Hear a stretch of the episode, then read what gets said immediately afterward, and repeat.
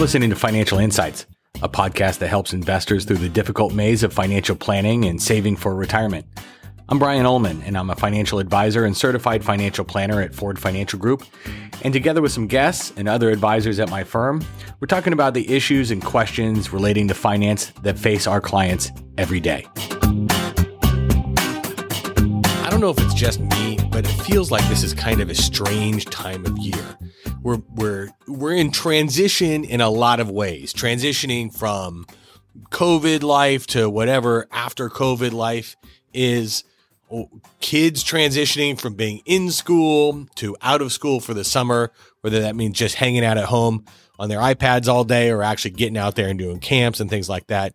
Who knows? Um, markets are kind of transitioning also, right? Because we've had we've had five months of this pretty substantial sell off to begin the year, and we're kind of cutting sideways. You know, we we broke through uh, last week with a positive, the first positive week for markets after seven negative weeks in a row, which is historic. I keep, you know, everything's historic though these days, but it is a long stretch. Seven weeks in a row being down uh, for all the indices being down, broken last week. Uh, we're finishing up a shortened week after the Memorial Day weekend and the Memorial Day holiday. So we had four trading days. Markets finished the week lower again after a strong week the week prior. Uh, so we're going to roll pretty quickly through this and talk. I want to talk about a couple of things. Uh, I want to talk about the jobs report because it's the first Friday of the month that means jobs report. So we can't get through this and not talk about jobs. But then I also want to talk about the fact that we are off of the lows right now. And I want to question whether that, whether the lows that we hit a couple of weeks ago, was that the low? Have we hit the bottom or do we have some more pain in front of us? So if you want to hear that specifically, and I think that's what a lot of people want to hear, you can go ahead and skip ahead a few minutes on this podcast. Uh, but first, we're going to start with the recap, then we'll talk jobs report, and then we'll get into whether or not uh, the low was the low. As I mentioned, though, as just to kick this off and recap this shortened trading week, all of the major US indices finished lower for the week after the strong week that we had the week prior. Like I mentioned, we got some bearish comments from the kind of the C suite, if you will, both Elon Musk, the uh, Tesla C- uh, CEO, and JP Morgan's uh, uh Jamie Dimon had investors kind of concerned over the state of the economy. Jamie Dimon even mentioned that he thought a hurricane was coming, which is a bit hyperbolic, I think, but it got some eyeballs. And and really, both CEOs we're joining an increasing group of businesses and firms that have recently reported struggles with headwinds given the inflationary conditions that we've got right now.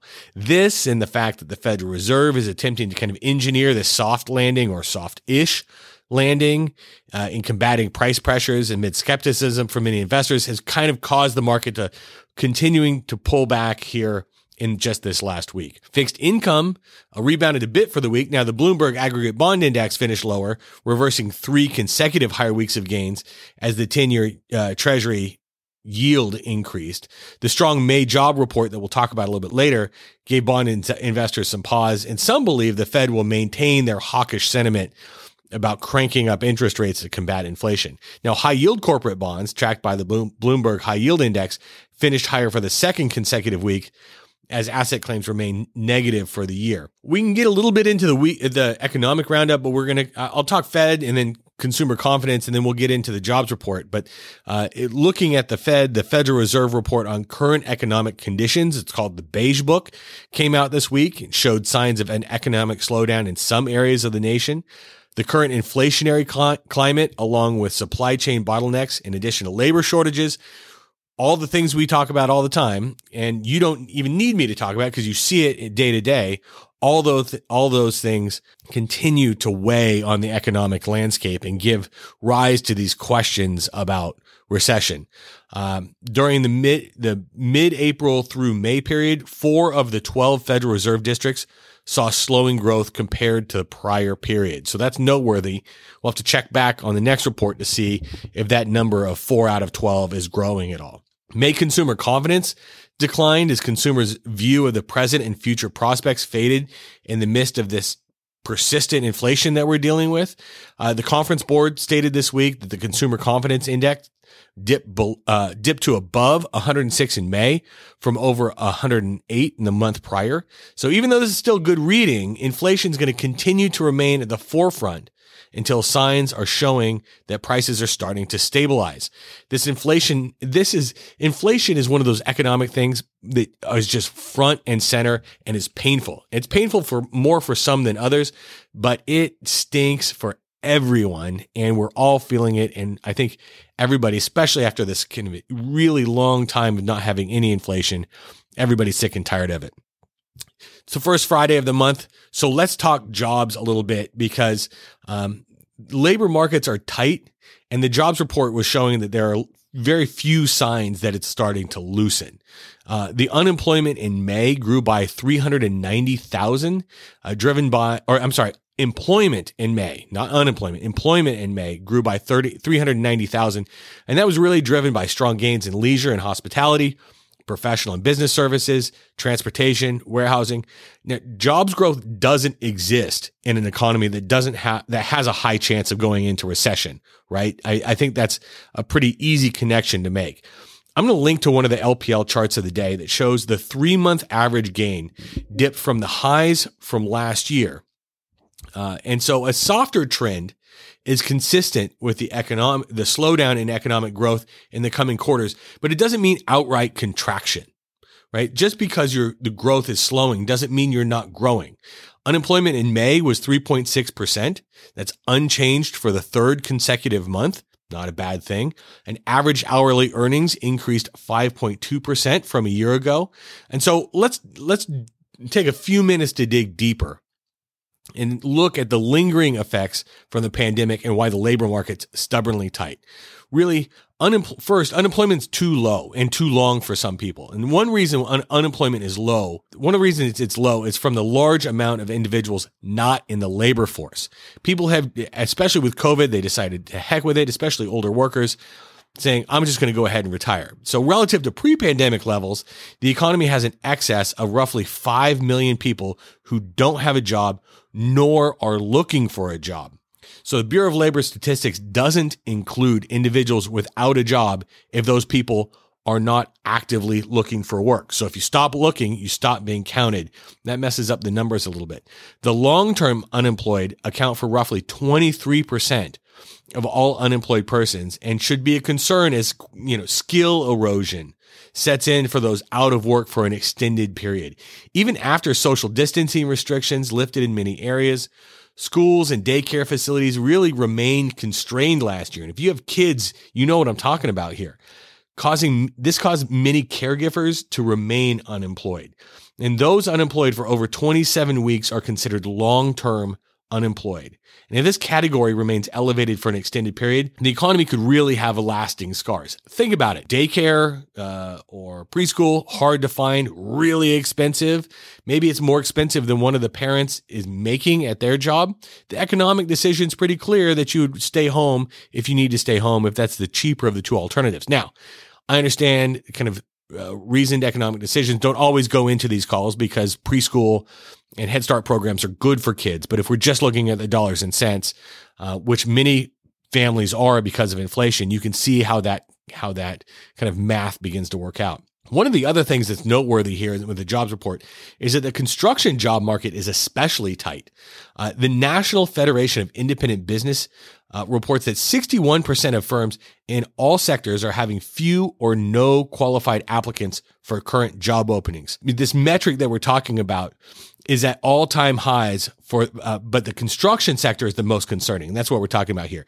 69% of construction firms reported few or no qualified uh, applicants. So as a result, firms are raising total compensation to attract and retain talent, right? Can't find anybody? Pay more. You'll find them. Now, this is a risk to the inflation outlook if these imbalances remained and become emboldened in the economy. Now, encouragingly, employment prospects are good and a strong labor market will help offset the impact of rising borrowing costs. So it's not all doom and gloom.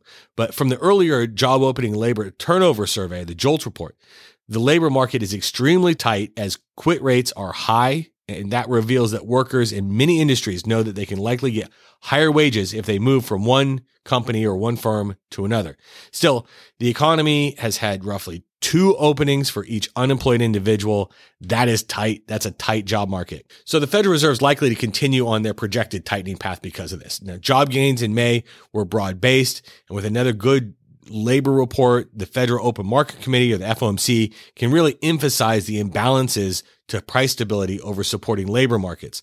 So inflation is the paramount, is the primary concern for the committee members right now. And the tightening labor market just adds fuel to that fire. So as job gains moderate and more people come into the workforce, we could actually see the unemployment rate increase and that removes some of the tightness from the labor market.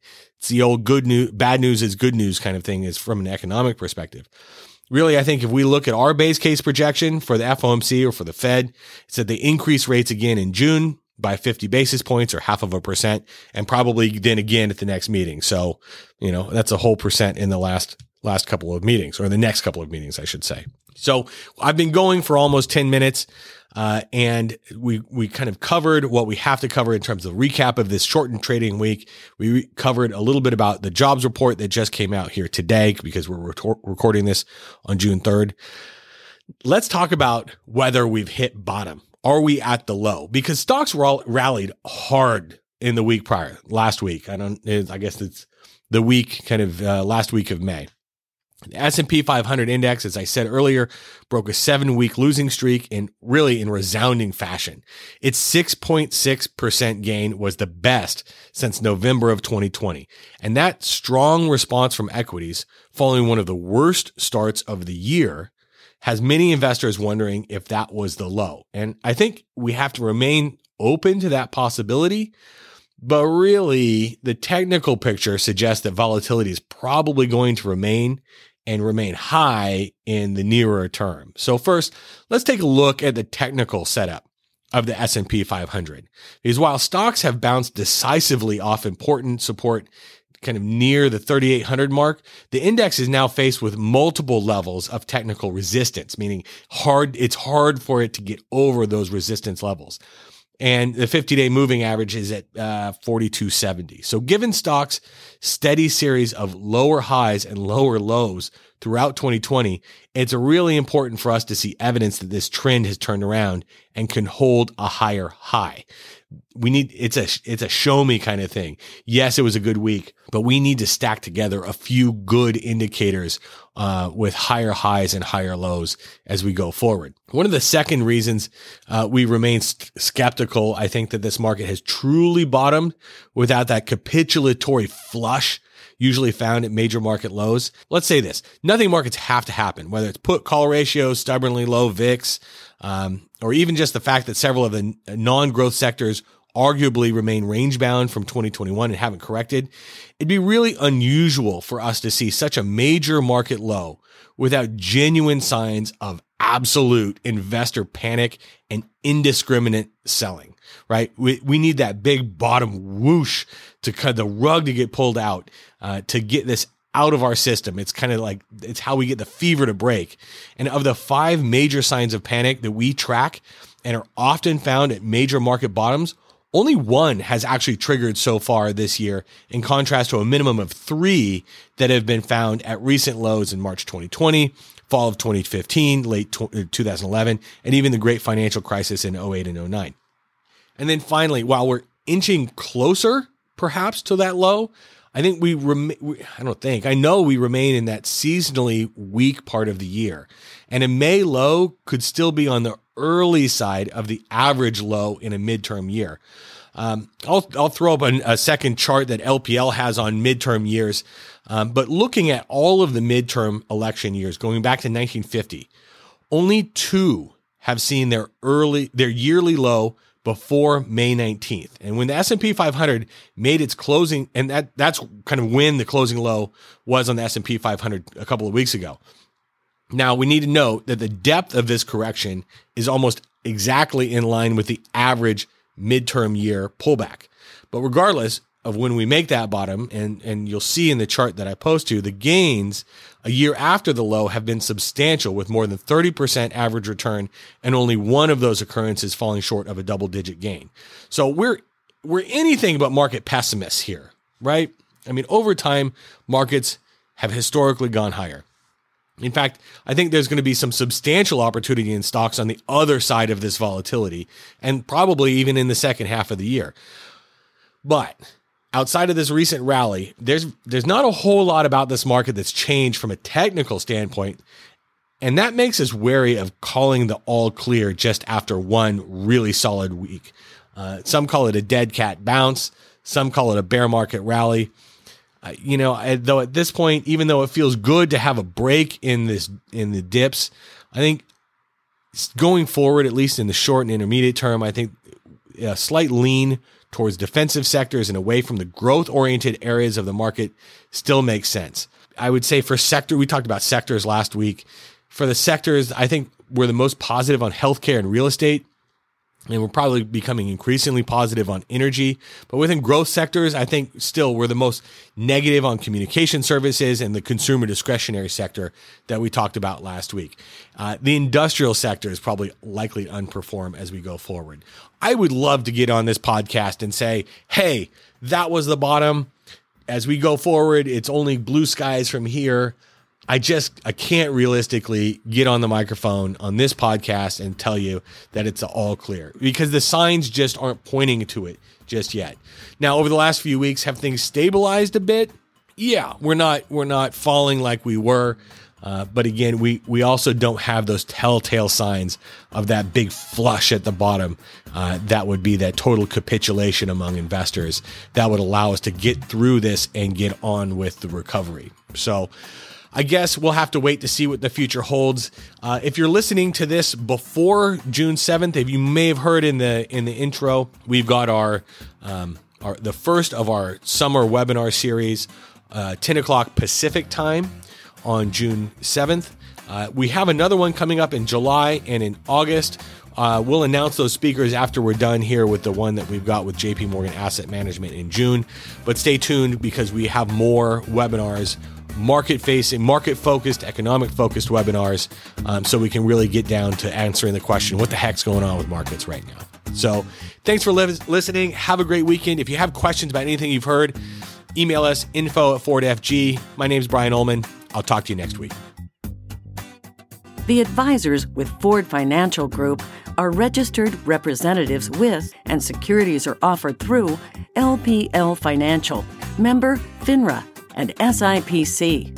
Investment advice is offered through Ford Financial Group, a registered investment advisor and a separate entity from LPL. The opinions voiced in this material are for general information only and are not intended to provide specific advice or recommendations for any individual. All performance referenced is historical and is no guarantee of future results. All indices are unmanaged and may not be invested into directly. Stock investing involves risk, including loss of principal. No strategy assures success or protects against loss. The economic forecasts set forth in this podcast may not develop as predicted. Ford Financial Group and LPL Financial do not provide tax or legal advice or services. This information is not intended as a solicitation or an offer to buy or sell any security referred to herein.